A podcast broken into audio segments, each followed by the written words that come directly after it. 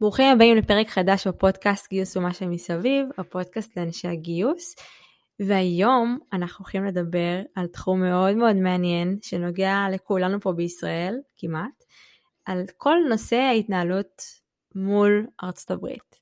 אני חושבת שהיום, בניגוד לבעבר, יש תפיסה טיפה שונה למה צריכה לדעת מגייסת סביב התרבות האמריקאית. בעבר היה מאוד uh, מקובל לחשוב שמי שרק עוסקת בגיוס פרופר בארצות הברית צריכה להכיר לעומק את ההיבטים התרבותיים ואיך מגייסים ומה עושים אמריקאים. לאחרונה, בשנים האחרונות, אנחנו רואים כניסה מאוד ברורה של אמריקניזציה לתוך החדרי ישיבות שלנו בישראל, לכל המיילים שלנו, לשיח עם הקולגות, כלומר אי אפשר היום לברוח מהצורך להכיר את האמריקאים בצורה הרבה הרבה יותר טובה, ולאו דווקא אם אני מגייסת בארצות הברית. היום אפשר לראות הרבה פעמים גם אה, אמריקאים, מנהלי או מנהלות, מנהלי או מנהלות גיוס, שצריכים לגייס בישראל, כלומר הממשק מול האמריקאים לא מסתכם אך ורק בכשאני צריכה לתת מענה מקומי בשוק האמריקאי, והיום גם יש לנו קולגות ומגייסות ומנהלי גיוס ו- ואנשי הנהלה בכירים ופחות בכירים שאנחנו צריכים לבוא איתם במגע, ואין ספק שיש לפעמים התנגשות בין תרבותית בין ישראל לאמריקאים, ואני חושבת שהפרק הזה בא לתת מענה הרבה הרבה יותר מעמיק על ההבדלים. אנחנו נדבר גם על הגיוס וגם על ההתנהלות אחר כך כקולגות אה, במשרדים, ולצורך הפרק המאוד מסקרן ומעניין הזה, עוד מאוד שמחה לארח את סמדר זוהר, שהיא מנהלת משאבי אנוש, בעלת שמונה שנות ניסיון במגוון רחב של חברות סטארט-אפ אמריקאיות. סמדר היא ישראלית ואמריקאית, הביאה איתה ניסיון במגוון רחב של תחומים בעולמות המשאבי אנוש, ומתמחה בשכר והטבות, והיום עובדת בחברת סטארט-אפ, המעסיקה כ-מאה עובדים בארצות הברית ובקנדה, ובין היתר מייעצת למנהלות משאבי אנוש ישראליות ללמוד את רזי השוק האמריקאי, והיום היא תחלוק את רזי השוק האמריקאי גם עם כולנו פה דרך הפודקאסט. אז פתיח ומתחילים.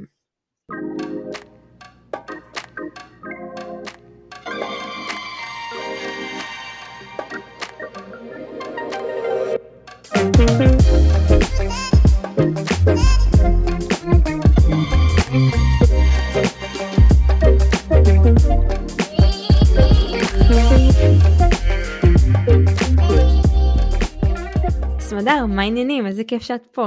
מצוין, באמת מרגש להיות פה, איזה כיף שהזמנת אותי. יש לנו הרבה על מה לדבר, יהיה מעניין. לגמרי, אז יש לנו באמת הרבה על מה לדבר, אז, אז בואי נצלול פינה ונתחיל. אז כמו שאמרתי, האמריקניזציה בחברות הישראליות קורית במוקדם או במאוחר כמעט בכל החברות.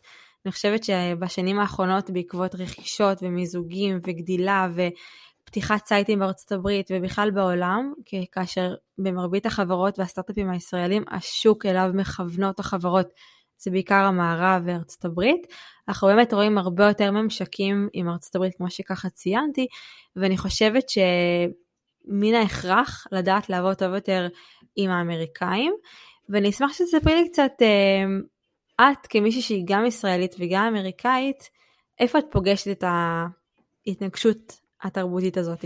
אז זה מעניין, אני, אני חושבת שקודם כל ההתנגשות הזאת קורית בכל מקום, גם בחיים האישיים וגם בעולם העבודה, ואני אסביר, אני חושבת שרובנו צרכנו תכנים אמריקאים ממש מגיל צעיר, בין אם זה טלוויזיה, מוזיקת פופ, שיעורי אנגלית בבית ספר, ואנחנו יוצאים לעולם באמונה שאנחנו מדברים אנגלית, ושהתקשורת שלנו עם אמריקאים תזרום ושהיא תעבור חלק, אבל האמת היא שיש הבדל עצום בין להבין אנגלית ולהבין את השפה לבין ממש לדבר אמריקאית. ואני חושבת שככל שבאמת נשכיל להפנים את זה בתור אנשי מקצוע, אנחנו נחסוך לעצמנו הרבה מבוכות וקשיים, אגב, לשני הצדדים, לא, לא רק לעצמנו. את יודעת, אני יכולה לספר לך שלפני משהו כמו שנה, הגיע אלינו לארגון, מנהל גיוס חדש, דירקטור, וההתחלה שלנו הייתה לא קלה, כי... כל הזמן הוא היה אומר לי, והוא גם לא גייס אף פעם בישראל, ואף פעם לא היה בישראל, ואף פעם לא עבד עם ישראלים, וזה היה פשוט נורא נורא קשה. כל הזמננו היה לנו שיחות, אחד על אחד, וכמישהי שמנהלת את הגיוס בישראל, אז כל הזמן הוא אומר לי, מה קורה עם הפייפליין, למה אנחנו לא מתקדמים, איפה אנחנו עומדים, כלומר כל הזמן היה מבקש לראות אה, מה קורה, וכאילו הרגשתי שלא משנה מה אני עושה, פשוט הוא לא סומך עליי. זה ממש רגיש שהוא פשוט לא סומך עליי, ולא משנה כמה אני אסביר ויספר לו לשוק ויראה לו דאטה, כאילו יש שם איזשהו מחסום אמון מאוד מאוד ברור ונוכח בתקשורת. יש איזשהו עניין ביצירת טראסט שאני לא מצליחה להבין, ואני אשמח שתסבירי לי מה, מה המהות ומה השורש של עניין האמון. אז נורא מעניין שאת שואלת את זה, כי ספציפית לא יצא לי לחוות עניין של קלאש ב, ב, או התנגשות ב, באמון. כן יצא לי לחוות שצד אחד נותן ומקבל פידבק בצורה שונה מהצד השני, שצד אחד הוא ככה יותר מעודן, הצד הזה שאני מתכוונת עליו זה הצד האמריקאי, האופן שבו הם מבקשים או דורשים שנעשה משהו, הוא, הוא לא בצורה ישירה. אף אחד לא יגיד לך, טל, תלכי ותעשי ככה וככה, זה יותר, אני מציע שאולי תעשי, או אני ממליץ שאולי תעשי, וזה ככה בצורה מאוד עקיפה. זה, זה האופן שבו הם יודעים לתת ולקבל פידבק, או לבקש תוצאות מסוימות. אז זה מעניין ש, שהפרשנות הייתה בעניין של, של אמון, ויכול להיות באמת שהיה שם איזשהו עניין של אמון. אני חושבת שבדומה לגיוס בישראל, זה, זה ממש תלוי מי המנהל המגייס, ולא בהכרח, את יודעת, עניין של אמריקאי לעומת ישראלי, זה גם יכול היה להיות בריטי, או, או מכל מקום אחר בעולם. יהיו מנהלים מגייסים שיצפו ממש להתערבות מינימלית, באמת, כמו שאת אמרת, ש, שנבנה פייפליין, נסנן, נסנן מועמדים, נכין הצעה, נדבר עם המועמד על, על הבנפיטס, ועל כל, כל עסקת החבילה. ויהיו מנהלים אחרים או חברות אחרות שבהן המעורבות באמת תהיה הרבה יותר משמעותית ואסטרטגית ו- ותכלול גם אבחון אישיותי וליווי מלא של תהליך הגיוס, מתן הצעה וכו'. מה שיפה ב-אייץ' אר זה שבאמת כל ארגון יפה או לא יפה, זה, זה תלוי את מי את שואלת, אבל באמת כל ארגון וכל מנהל מסתכל ותופס את זה אחרת. אני חושבת שחובת ההוכחה היא, היא עלינו, הבאת הערך המוסף היא עלינו, ובסופו של דבר אם מנהל רוצה ללמוד את זה על בשרו בצורה קשה, לפעמים צריך לתת לו לעשות את זה. את יודעת, יש לי חבר מאוד טוב, נועם, שעובדתי בפורטר, ופעם הוא אמר לי משפט שאני הולך איתי ממש. אפשר לקחת מישהו בדרך הקצרה, כלומר לגרור אותו על הרצפה בדרך הקצרה, או להחזיק לו יד ביד וללכת את הדרך הארוכה. כלומר, שתי הדרכים יביאו לאותה תוצאה, שאלה מה יקרה בדרך. אז זה בדיוק זה, כלומר, או ללכת בדרך הארוכה, שזה ללכת וללמוד את השפה ולהבין את ההיבטים התרבותיים ולנסות להבין מה הכוונה וללכת ככה בין הטיפות, או להיכנס חזיתית אחד בשני ולנסות להגיע לתוצרים שאנחנו רוצים, לא בטוח מה, מה יקרה בסוף. אין ספק שזה באמת דורש המון עבודה ו- והשקעה בהבנה התרבותית לשני הצדדים, ואני אשמח שתספרי טיפה על שורשי התרבות, כלומר בואי נלך ממש להתחלה, שנפרק טיפה באמת מה המשמעות של ההבדלים התרבותיים, בטח מול ישראל, וקצת אפילו תספרי מהחוויה שלך כאמריקאית. בשמחה. אז באמת, קודם כל אני אתן טיפה רקע על עצמי בפן האישי. אני באמת גדלתי בבית אמריקאי בסביבה מאוד מושפעת אה, ברעננה, יש המון אנגלוסקסים ברעננה, אה, ותמיד באמת יותר התחברתי לצד הזה, ולכן יכול להיות שזה טיפה יישמע כאילו אני מגוננת על אמריקאים, אז רק רציתי ככה סוג של גילוי נאות, אה, זה באמת בא ממקום של הזדהות אישית, זה חלק ממני, זה חלק ממה שאני ואיך שאני בעצמי גדלתי, אז ככה היה לי חשוב לציין את זה. אנחנו באמת צריכים לזכור בהתנהלות שלנו מול אמריקאים, ולצורך העניין זה נכון לגבי כל, כל תרבות אחרת שהיא לא ישראלית. הקודים התרבותיים שלפיהם אמריקאים מתנהלים, ממש מושרשים בהם מגיל ינקות, בדיוק כמו שלנו, המניירות והניואנסים הישראלים שלנו, זה מושרש בנו. הרבה פעמים אין לנו שליטה על זה, נכון?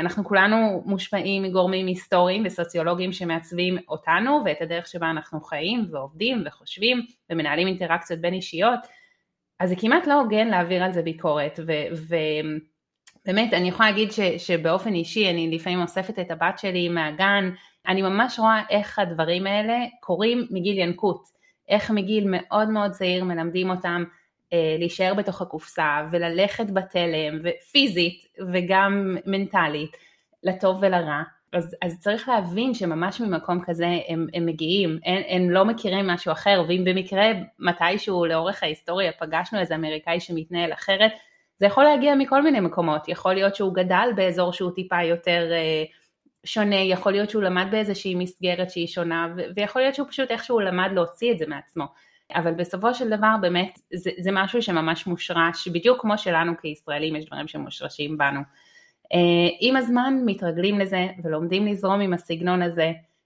אני חושבת שממש אפשר לעשות דוקטורט על ההבדלים הבין תרבותיים בינינו לבין אמריקאים ואיך הם משפיעים על האינטראקציה בינינו. אבל מה שבשליטתנו זה הצד שלנו, ואיך אנחנו מתנהלים בתוך המשוואה הזאת. אז ככל שננסה ממש להתאים את עצמנו ולהתגמש, אנחנו נגביר את הסיכויים שהצד השני יבין את המסר כפי שרצינו שהוא יעבור. עוד משהו שאני אישית עושה, או יותר עשיתי את זה בעבר, כשלפני שממש גרתי בארצות הברית, הרבה פעמים הייתי נותנת סוג של הקדמה למועמדים, או לעובדים חדשים שמצטרפים אל החברה, שיבינו שאצל ישראלים זה אף פעם לא אישי. גם אם מישהו טיפה אה, התלהט, או, או השיחה הגיעה ל, ל, לטונים שאולי אצל אמריקאים זה, זה לא היה קורה, זה אף פעם לא אישי, זה תמיד עסקי, וזה תמיד בסדר, ו, ו, וזה ממש חלק מאיתנו. אז ככה גם קצת הייתי נותנת להם מראה, לתו, או, או, או, או דרך להסתכל על התרבות הישראלית, בשביל שיהיה להם קצת יותר קל להקל את, את מה שהם הולכים לקבל. אז את מציעה בעצם, כאילו אם אני שמעת פה אותי בין השורות, אז אם אני עכשיו מתחילה לעבוד עם מנהל או מנהלת חדשה, לעשות איזושהי שיחת אינטרו בינינו וקצת לספר על התרבות הישראלית, לספר להם על ההתנהלות הישראלית למי שלא עבד, כלומר לעשות איזושהי הכנה. לחלוטין, כן. אני חושבת שזה החל מהדברים הקטנים לגבי כמה אנחנו חמים ולמה אנחנו כל כך חמים. את יודעת, אצל ישראלים, משפחתיות וחברות, זה ערך שהוא ממש עליון, ו- ואנחנו רגילים לבלות עם המשפחות שלנו כל יום שישי, וזה זה סופר דביק ו- וביחד, זה משהו שאמריקאים לא רגילים אליו, צריך להבין את זה.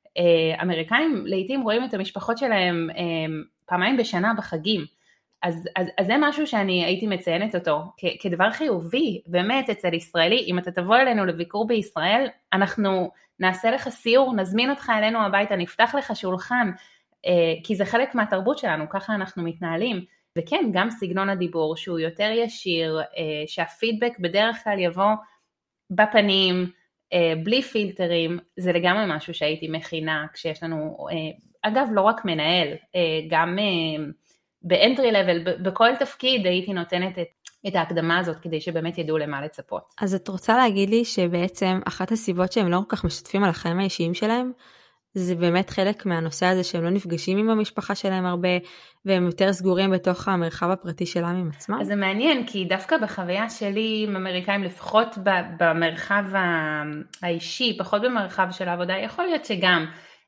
אצל אמריקאים, סמולטוק הוא בדרך כלל על מזג האוויר, על ספורט, על מה עשית בסוף השבוע. את יודעת, לפעמים אני עולה לשיחה ביום שני עם, עם ספק או עם אחד העובדים, וישר השאלה הראשונה זה איך היה סוף שבוע שלך, ואני אומרת, מי זוכר? מה עשיתי אתמול בכלל? אז אצלם זה ממש, הניואנסים הקטנים האלה, צריך שיהיה לך בשלוף משהו לדבר עליו, באחד משלוש הנושאים האלה שעכשיו אמרתי, או ספורט, או סוף שבוע, או מזג האוויר. אז, אז כן, יכול להיות שהם פחות רגילים באמת לדבר על, ה, על הדברים הפרטיים שלהם, למרות שלפעמים אני מרגישה את, ה, את החוויה ההפוכה, ממש אובר-שרינג של, של דברים שפחות מתאים לי לשמוע על מישהי שהרגע פגשתי והכרתי. אני תוכל טיפה להסביר, סמדר, מה הסיפור של הסמולטוק הזה? כאילו, מאיפה הוא מגיע ולמה צריך כל כך להשקיע בו? אז אני חושבת שזה סוג של אייסברייקר. את יודעת, אם בישראל יש לנו את ה, את ה, באמת את החום הפיזי, את יודעת, אתה תכיר מישהו, כנראה יש מצב שתתני לו חיבוק, יש מצב שיהיה לך משהו במשותף לדבר איתו, נכון? אם, אם זה איפה היית בצבא, או איזשהו משהו כזו, גאוות יחידה, ותמיד יהיה חוק, אצלנו אצל הדתיים, או דתיים לשעבר, קוראים לזה חוק הדתיים השלובים. תמיד אנחנו נמצא מישהו שיש לנו במשותף. אצל אמריקאים, הדבר המשותף הזה זה כנראה יהיה פוטבול. הם מדברו על איזה קבוצה אתה אוהד, ואיפה הם נמצאים כרגע בליגה, ועל הסופרבול. זה ממש מה, זה הבונדינג שלהם, על זה הם מדברים. ואם ספציפית עומד מולה מישהו שלא יודע לדבר על הנושאים האלה, אז כאילו על מזג אוויר כולם יודעים לדבר. אז כמו שאמרתי, זה סוג של אייסברייקר, זה, זה ה... למצוא את המכנה המשותף, המשהו החמים שכן מחבר בין בני אדם. זה מעניין, כי לפני שאני הצטרפתי לחברה הנוכחית שבה אני עובדת, הסתכלתי בסושל שלהם, וראיתי שפשוט הכל, הכל, הכל קשור בספורט. הכל, כל המרקטינג שלהם איכשהו קשור בספורט. ואמרתי, יו, איזה פדיחה, אני אצטרף, אני, אני לא יודע לדבר עליהם איתם על שום דבר, אין, אין לי שום דבר במשותף איתם. ואיכשהו זה עבד. כן, יש פה הרבה מנטליות והרבה חיבור לספורט, בין אם זה גולף, בין אם זה אה, ספורט אחר, אבל בסופו של דבר מוצאים על מה לדבר איתם, וגם כשלא, לפעמים זה בסדר שלא, שאין את ה-small talk ואין את השיחות חולין האלה. לומדים להסתדר גם בלי זה.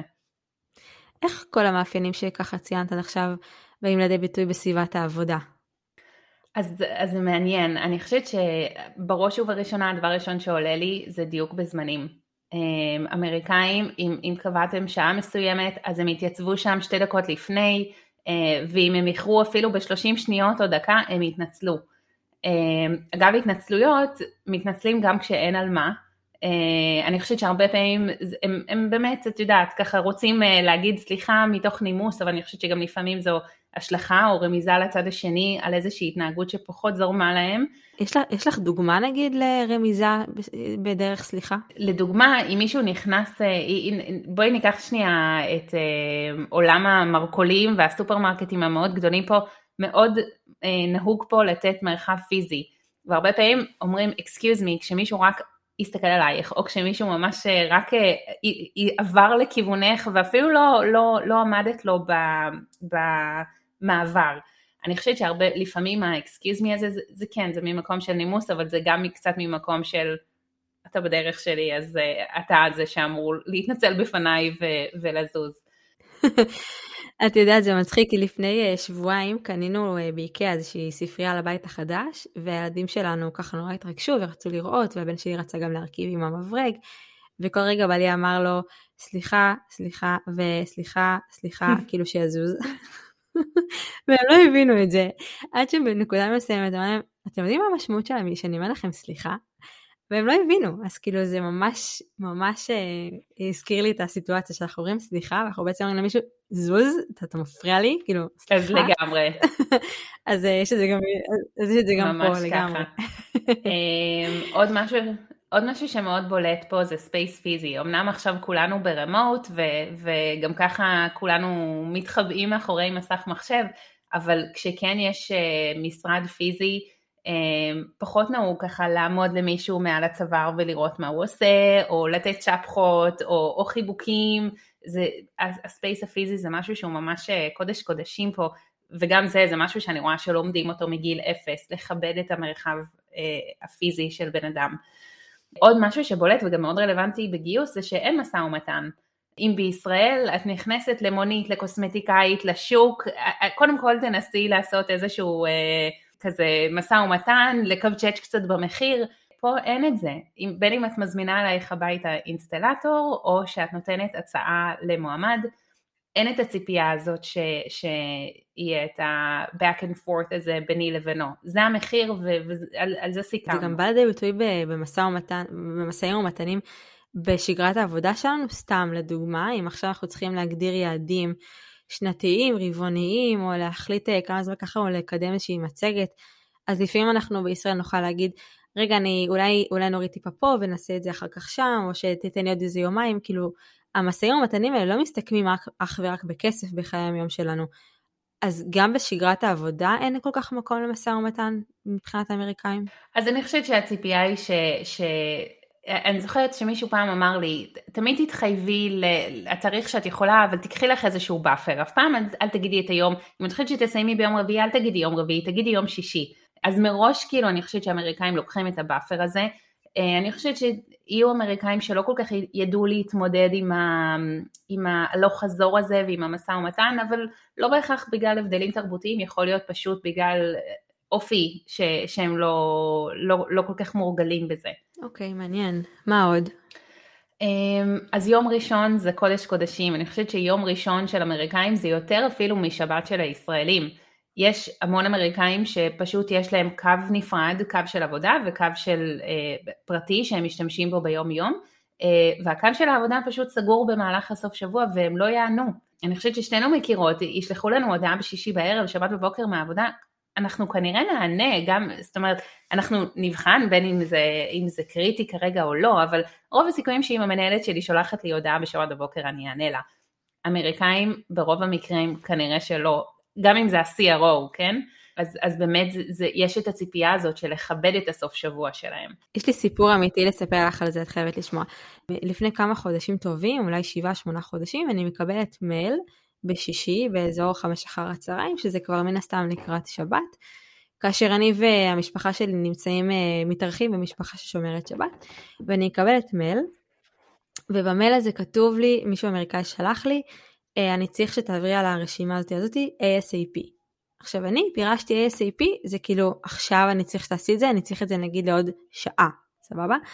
והרגשתי אה, באמת את ההתנגשות התרבותית, ואני זוכרת שכתבתי לו בחזרה, והסברתי לו שאנחנו יהודים, יום שישי ויום שבת, זה יום חופש, הסברתי לו שבחלק מהאנשים המסורתיים אפילו לא נוסעים בשבת, ולא פותחים מחשב, ושאני לא יכולה לתת לו את המענה הזה איי אס איי פי כמו שהוא מבקש, וכאילו באמת הרגשתי צורך שנייה לתת איזשהו מסגור, למה אני לא מתכנת לתת את זה איי אס איי פי כמו שהוא מבקש, ואחר כך, הוא כתב לי בחזרה, וגם אחר כך דיברנו על זה, שהוא ממש לא התכוון שאני אעשה את זה עכשיו, ושהוא ממש מבין, והוא לגמרי מכבד את הזמן הפרטי שלי עם המשפחה, והוא התכוון איי אס איי פי כשאני חוזרת לעבודה, וזה בדיוק ההתנגשות הזאת, כאילו השימוש ב-איי אס איי פי, בישראל הרי הגיוס זה קצת מרגיש כמו איזשהו חדר מיון, הכל זה אצלנו בלחץ, והכל אצלנו באינטנסיביות, והכל אצלנו ב...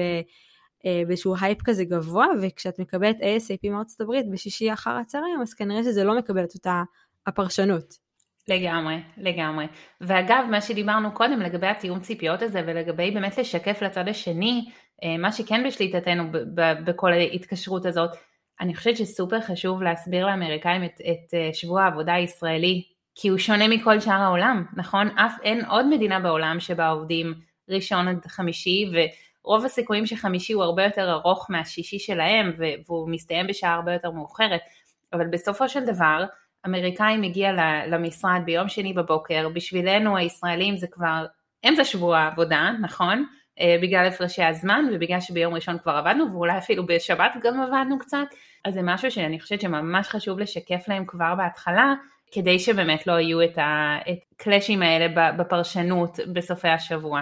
אבל כן, אני לגמרי מזדהה עם עניין ה-איי אס איי פי. אני חושבת שאחד התחושות הכי קשות שאנחנו חווים פה בישראל סביב עבודה מול אמריקאים, זה מסרים סותרים שאנחנו לא תמיד צריכים להבין אותם. למשל, אני יכולה לדבר מישהי אמריקאית או מישהו אמריקאי, והכל יהיה בינינו כזה לוידאי והכל יהיה בסדר, ולמחרת אני אקבל איזשהו שיחה ככה יותר נוקשה, או איזשהו יבוא לי משום מקום איזשהו פידבק פתאום שהוא לא, לא הבנתי מאיפה הוא מגיע. כלומר, הרבה פעמים הללכת סחור סחור הזה, כמו שאת מספרת וככה ציינת מקודם, הוא מייצר רעשים מאוד משמעותיים בהתנהלות היומיומית שלנו.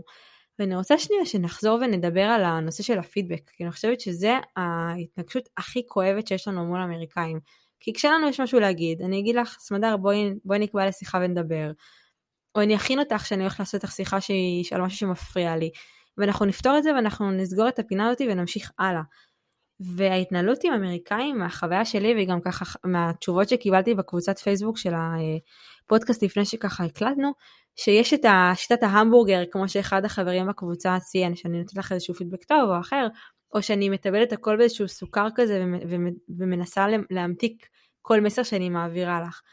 אני יודעת שזה משהו שהוא מאוד שורשי, אבל אני אשמח שככה שתטיפה יותר תדייקי לנו, תסבירי לנו את ההיבטים התרבותיים סביב הפידבק. כן, אז אני חושבת שבאמת, כמו שאמרתי בהתחלה, זה מה שהם מכירים, זה מה שהם יודעים, זו צורת ההתקשרות שלהם.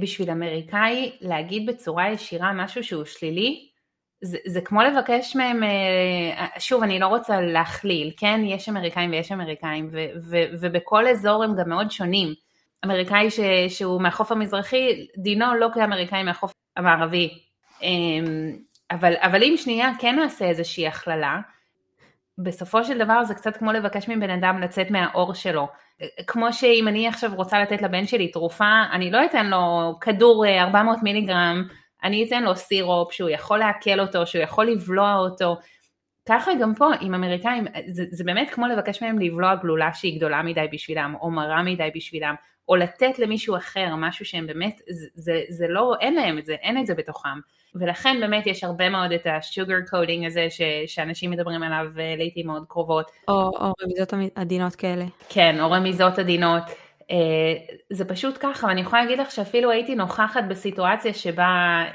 איזשהו מנהל דיבר עם אחד, ה, עם אחד העובדים הישירים שלו, ו... והכל היה נשמע בסדר, והייתה שם סמול טוק, ודיברו, והשיחה הייתה, והשיחה נשמעה רגילה, וכאילו הכל בסדר, וכמו שאת מתארת, לוי דווי כזה, ואז הם סיימו את השיחה, וחייכתי אליו ואמרתי, וואו, איזה, כמה, כמה פוליטיקה, כמה, כמה, באמת, sugar coating.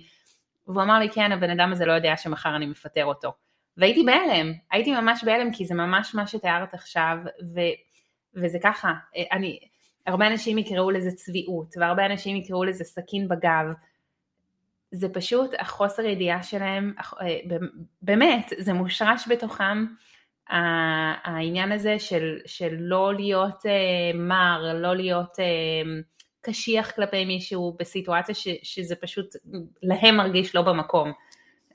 אני הרבה שומעת חברים פה מסביבי, פה בטקסס, שאומרים, אני לא רוצה שהאמריקאים יהיו צבועים אליי, ויגידו לי בוקר טוב, ואז אחרי זה יתקעו לי סכין בגב. שוב, אני לא רואה בזה צביעות. אני, בסופו של דבר, מה שאני חובה, זה מישהו שאומר לי בחיוך גדול, בוקר טוב, מה שלומך? בסופו של דבר, החוויה שלי נעימה. מה הוא אומר אחרי זה מאחורי הגב שלי? לי לא אכפת, זו כבר לא בעיה שלי. אז כן, זה ככה מהחוויה האישית שלי. אז סמדר, איך אני יכולה, לצורך העניין, להבין את הניואנסים האלה בין השורות? אז דיברנו על ה-excuse me, על הסליחה. איזה עוד ניואנסים אני, כי איך אפשר לפרש ככה בן אדם? איך אפשר ככה לעבוד, בטח ב-אייץ' אר ובגיוס? כן, זה באמת מורכב. אני חושבת שבאמת זה, זה כמו שריר שמתאמנים עליו, ו, ואני חושבת שאפילו לנו כישראלים יש לנו נטייה לפעמים להיות מאוד ספציפיים במה שאנחנו, במידע שאנחנו נותנים. לפעמים שואלים אותנו משהו אחד ואנחנו עונים, וואו, את כל, ה, את כל התורה. ואמריקאים לא יעשו את זה. שאלת אותם משהו, הם יענו לך על השאלה. אז אני חושבת ש, שקודם כל להיות מאוד ספציפיים במה שאנחנו מבקשים, מה שאנחנו צריכים, כי כמו שאמרתי, אנחנו יכולים רק לשלוט על הצד שלנו במשוואה. שריר שצריך לאמן אותו, ולפעמים אפילו לחזור לצד השני ולשאול, אני רוצה להבין שזה מה שהבנתי פה, ש, שהבנתי נכון, וככה קצת לשקף לצד השני, אני הבנתי אקס וואי זד, האם זה, זה באמת מה שהתכוונת להגיד, או זה, זה באמת מה שהיית צריך? אני חושבת שזה באמת יעזור לשני הצדדים להתאמן על התקשורת הזאת. אני גם חושבת שאחד הדברים שאפשר לעשות, זה באמת להתחיל לעבוד על, אחרי שמסיימים שיחה, לעשות איזשהו סאמרי או סיכום במייל, וזה דרך גם מצוינת. כלומר, אפילו בלי להראים אתם מרגישים לו בנוח, להגיד האם לזה התכוון המשורר, או האם לזה מה שהתכוונת להגיד, אפשר פשוט לשלוח סיכום פגישה, עם takeaways, או עם נקודות ל... להמשך פעילות, או action item כאלה ואחרים, ואז אני מניחה, אני... מניחה, ולרוב הרבה זה מה שקורה, שאם יש באמת פער, אז הפער הזה יעלה כבר במייל, כי יותר קל גם להעביר כנראה מסרים במייל, מאשר פייס טו פייס, פנים על פנים. לגמרי, אבל עוד משהו שאני אגיד לגבי מיילים, אני חושבת שאנחנו כישראלים רגילים לפעמים לרשום מיילים מאוד ארוכים, מאוד comprehensive כאלה, אצל אמריקאים לא תראי את זה, יש תכלס, ואם צריך אז יהיו... אצל אמריקאים אתם לא רואים את זה, המיילים הם הרבה יותר קצרים ומתומצתים, לפעמים תהיה שרשרת של אימיילים, אבל פחות תראי אימייל באורך חמש עשרה שורות של סיכום, של, של משהו, משהו קרה, משהו שקרה. את יודעת, זה מעניין, כי אני זוכרת שפעם שלחתי סיכום רעיון משאבי אנוש של איזשהו מועמד, ואחר כך היה לי איזשהו שיחה עם מנהל שלי, גם לפני חסת הרבה זמן, והוא אמר לי, תגידי, כאילו, למה אתם עושים רעיון משאבי אנוש? או מה המטרה של רעיון משאבי אנוש? כלומר, אני פה קצת מתחילה לזוז טיפה מהשיח שלנו על עבודת המגייסת בהשוואה לארצות הברית, ואני חושבת שיש גם פער כזה, כלומר, אני חושבת שהציפייה היום היא מגייסת אמריקאית אל מול מגייסת ישראלית, היא טיפה שונה, כי כמו שאנחנו כולנו ככה בישראל אוהבים להיות קולבויניקים, להתנסה גם במיתוג מעסיק ולעשות עבודת אונבורדינג, uh, ולטיפה לתמוך במה שבאנוש, ולעשות uh, שאלון לחוות מועמד, כלומר, ולעשות המון המון המון דברים, וכשאנחנו פוגשים, פוגשים מגייסת אמריקאית, או הציפייה מגייסת אמריקאית, היא שונה, ואת כמשאבי אנוש, שכבר שמונה שנים חיה ומתנהלת בסטארט-אפים אמריקאים, איך את חושבת התפקיד של המגייסת נתפס בארצות הברית? אז אני חושבת שפה התפקיד באמת נתפס כתומכת לחימה, יותר כ...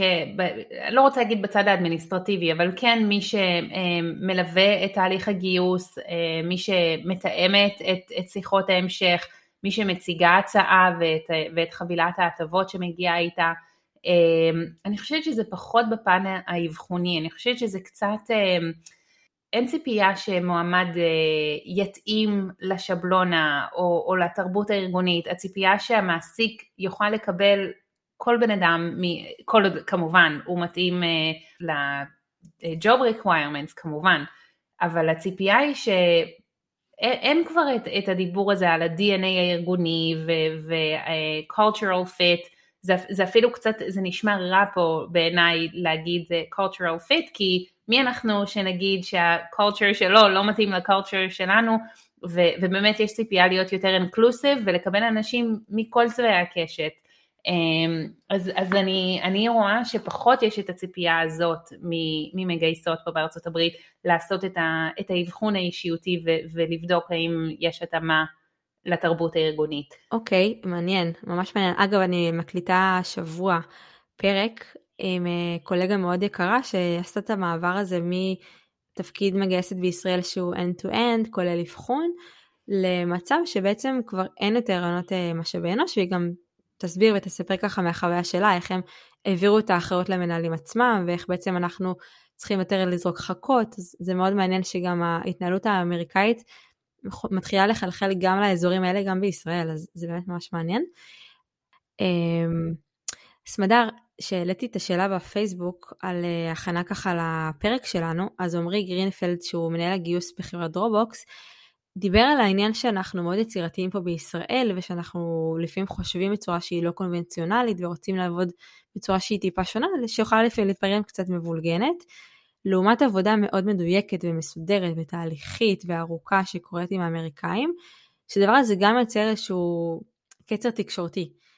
איך את חווה את ההתנהלות הזאת, או איך אפשר לדעתך לצמצם את הפערים האלה בין היצירתיות הישראלית לבין התהליכית, לבין התהליכים המאוד ארוכים וסדורים של האמריקאים?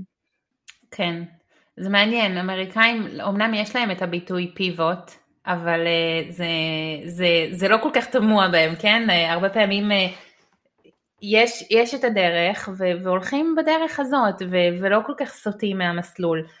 זו שאלה טובה איך, איך לגשר על הפער הזה. אולי רציונליות, יכול להיות שזה משהו שאם אני מציגה את הרציונל מאחורי הניסיון, זה משהו שיכול לסייע? כן, אני חושבת שלגמרי להסביר את הרציונל, זה משהו שלגמרי יכול לסייע, אולי באמת לשתף אותם בתהליך קבלת ההחלטה, כדי שהם ירגישו שהם, שהם שם והם, והם חלק מזה, ושזה לא תהיה איזושהי החלטה ש... ש... נזרקה עליהם מלמעלה, ושעכשיו כולם משנים את המסלול, כי ככה החליטו. אז אני חושבת שזה משהו שבהחלט יכול לעזור. אני יכולה לספר מהחוויה שלי, שלפני שנה בערך רציתי מאוד לקבל תקציב, כדי לקדם את אחד העובדים שלנו, כחלק ממאמץ פיארי, והייתי צריכה לטובת האירוע הזה, כמה עשרות אלפי שקלים, והייתי צריכה להביא את התקציב הזה, שהוא לא מתקציב של גיוס, ואני זוכרת שממש כתבתי בקצרה למה אני מבקש את הכסף, ומה אני רוצה להשיג, ומה הרואה, כלומר, מה יצא לנו בזה אם אנחנו נשקיע את הכסף הזה, ומה אנחנו מצפים לראות בטווח הקצר ובטווח הארוך, ודי מהר קיבלתי את הכסף, כאילו זה ממש עבד לי טוב. אז אם זה יעבוד לכם גם, אז יכול זה. מאמן, ואני חושבת שזה גם עוזר באופן כללי, קצת לתת להם טעימה מהפרואקטיביות הזאת. אני חושבת, באנגלית אין, אין את הביטוי ראש גדול, כן? פה המקבילה לראש גדול זה פרואקטיביות, ו- ואני חושבת שזה מצרך יחסית נדיר פה ב- בשוק העבודה, ו- וחזרה לשאלה הקודמת שלך לגבי איך להתנהל מול מנהל מגייס, שלא, שקשה לבנות מולו את האמון, אני חושבת שפרואקטיביות זו התשובה, ולהוכיח לו את הערך המוסף הזה, כי זה משהו שלפעמים אמריקאים הם כאילו mind blown, מ- מכמה שאנחנו... יכולים לעשות גם את זה וגם את זה וגם את זה במקביל, ו- ו- ופתאום לשנות כיוון, ו- וכל זה מיוזמתנו שלנו, ובלי שביקשו מאיתנו, ו- ובאמת כי אנחנו רואים את התמונה הגדולה. אז אני חושבת שזה משהו שלגמרי יכול לבנות קצת את האמון עם המנהלת מגייס, באמת ניתן לו הצצה לתוך הפרואקטיביות הזאת שלנו.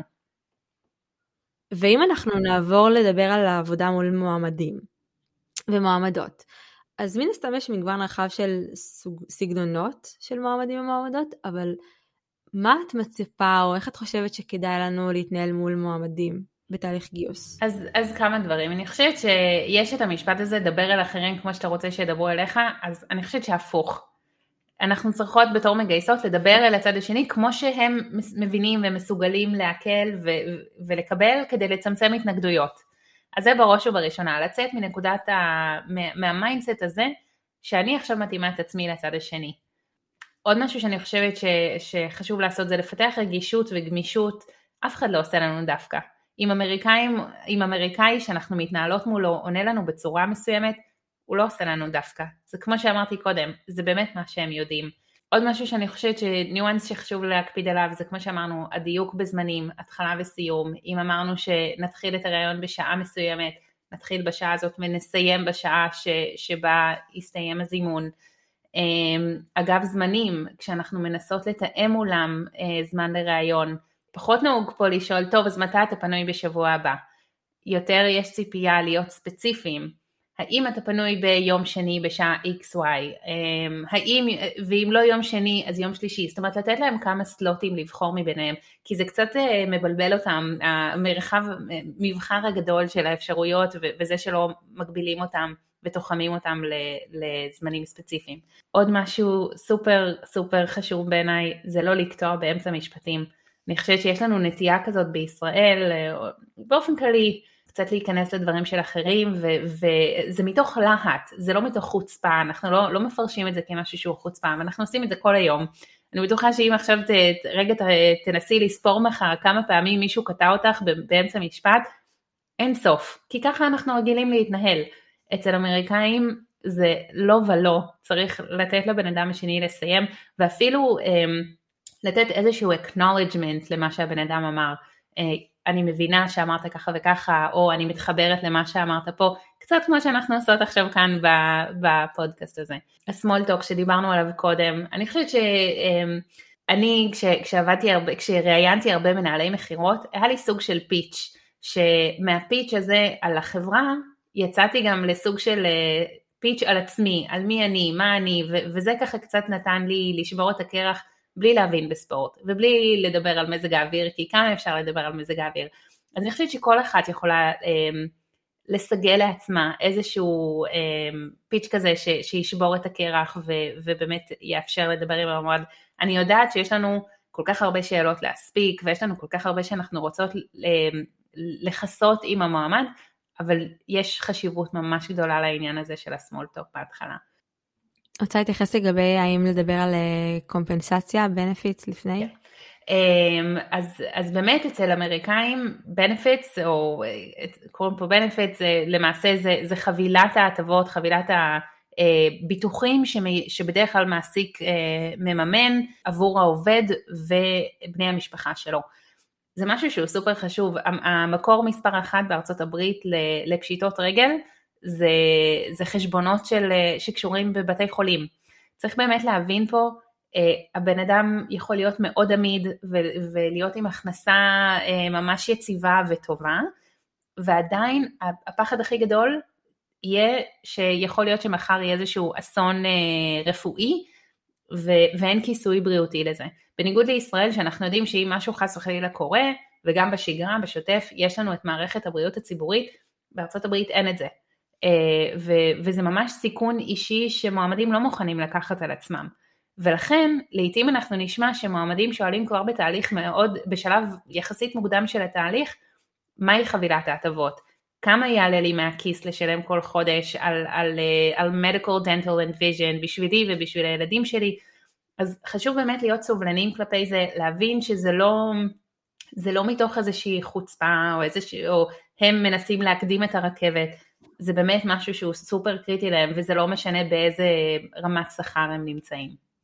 זאת אומרת, לא, להיות, לא להרגיש שזו חוצפה שהם שואלים בשלב מוקדם, כי בישראל לא נהוג לשאול באמת על ההטבות והשכר בשלב אה, שהוא לא סופי בתהליך הגיוס, אז באמת נקודה מעניינת.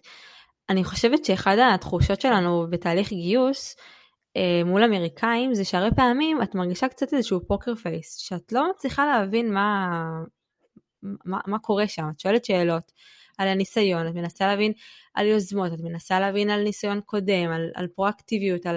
כאילו הרבה פעמים אנחנו שואלים שאלות שהן נורא מתאימות לשיח הישראלי, ואנחנו פוגשות איזושהי חומה של חוסר שיתוף אותנטי, וזה נקודה מאוד מאוד אה, מעניינת, כי את בעצם מסיימת ראיון, ואת אומרת, אוקיי, לא למדתי כלום על הבן אדם.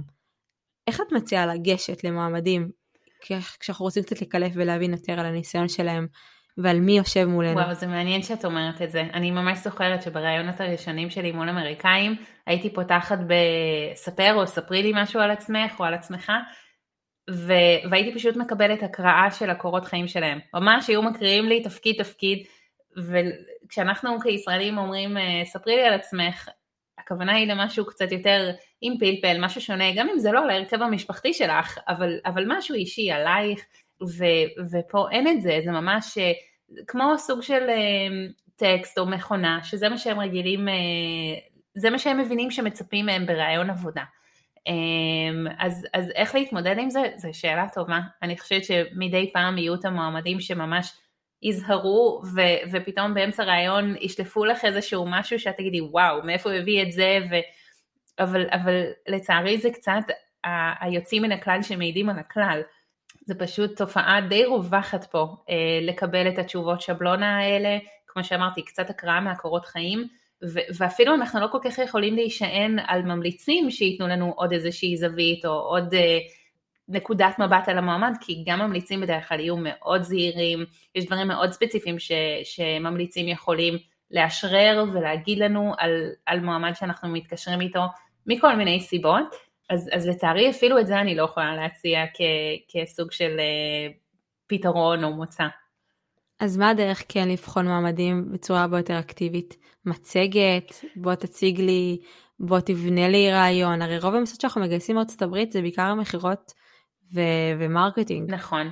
אז באמת אני חושבת ש- שבתפקידים האלה, סימולציות ו- ומצגות, זה באמת הדרך הכי טובה לבחון. לפעמים גם לבקש מהם לנסח איזשהו אימייל, או, או משהו שהוא יותר customer facing, לראות איך הם מתנהלים בצורה הזאת. אבל כן, אני חושבת שסימולציות זה כנראה הדרך הכי טובה לבחון את זה, עם וידאו, עם באמת שאלות שבאמת מאפיינות את האינטראקציה שתהיה להם עם המועמד, ושם כנראה אנחנו כן נוכל לראות מה יוצא מהם, והאם זה מה שאנחנו מחפשים. לקראת הסיום אני אשמח לשאול אותך, סמדר, על מקורות סורסינג מומלצים, או שהוא לוחות חזקים מאוד לפרסום בארצות הברית, אם זה במערב או במזרח, מה שאת יכולה להמליץ. כן.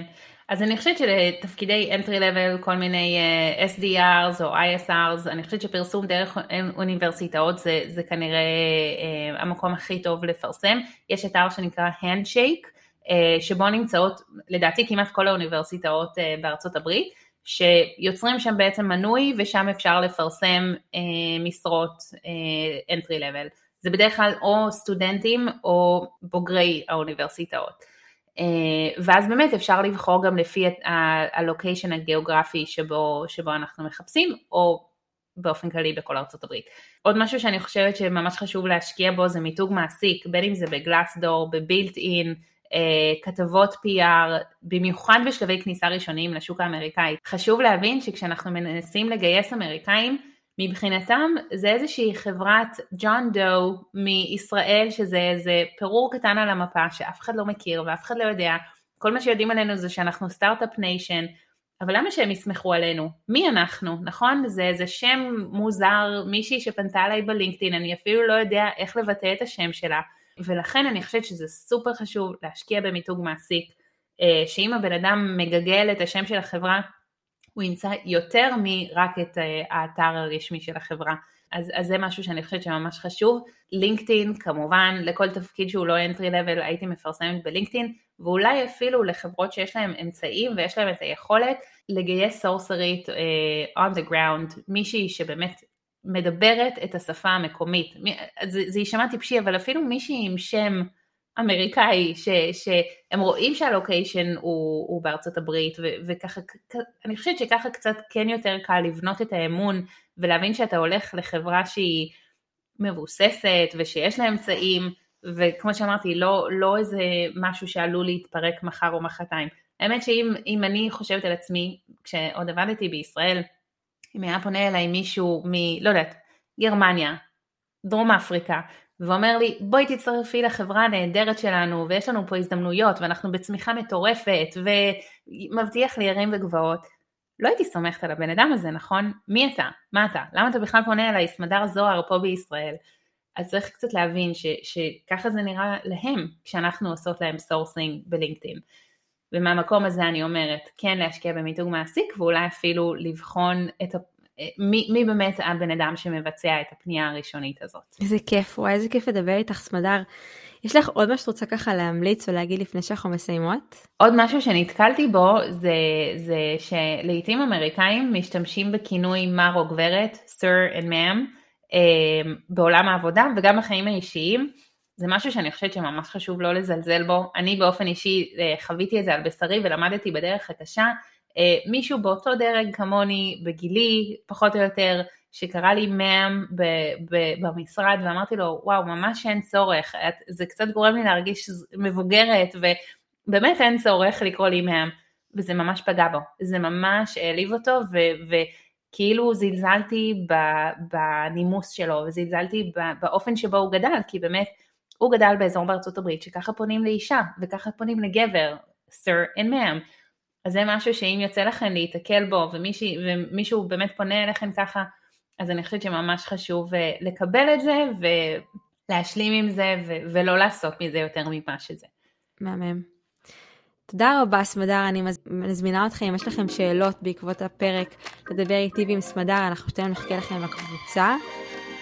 אז תודה רבה, סמדר, שנתת ככה מזמנך וחלקת מהחוויה שלך, ואני בטוחה שחשפת פה כתף מאוד משמעותית לכולנו כאן בישראל להתנהלות היומיומית, כי בסוף זה, זה יכול להיות או כישלון מפואר או באמת הצלחה מזהירה, אז שווה להשקיע באמת בביסוס היחסים וההבנה התרבותית כדי שיהיה לכם גם קל יותר וגם לכולנו יותר קל להתנהל ביומיום. לגמרי, ממש ככה. תודה רבה, טל.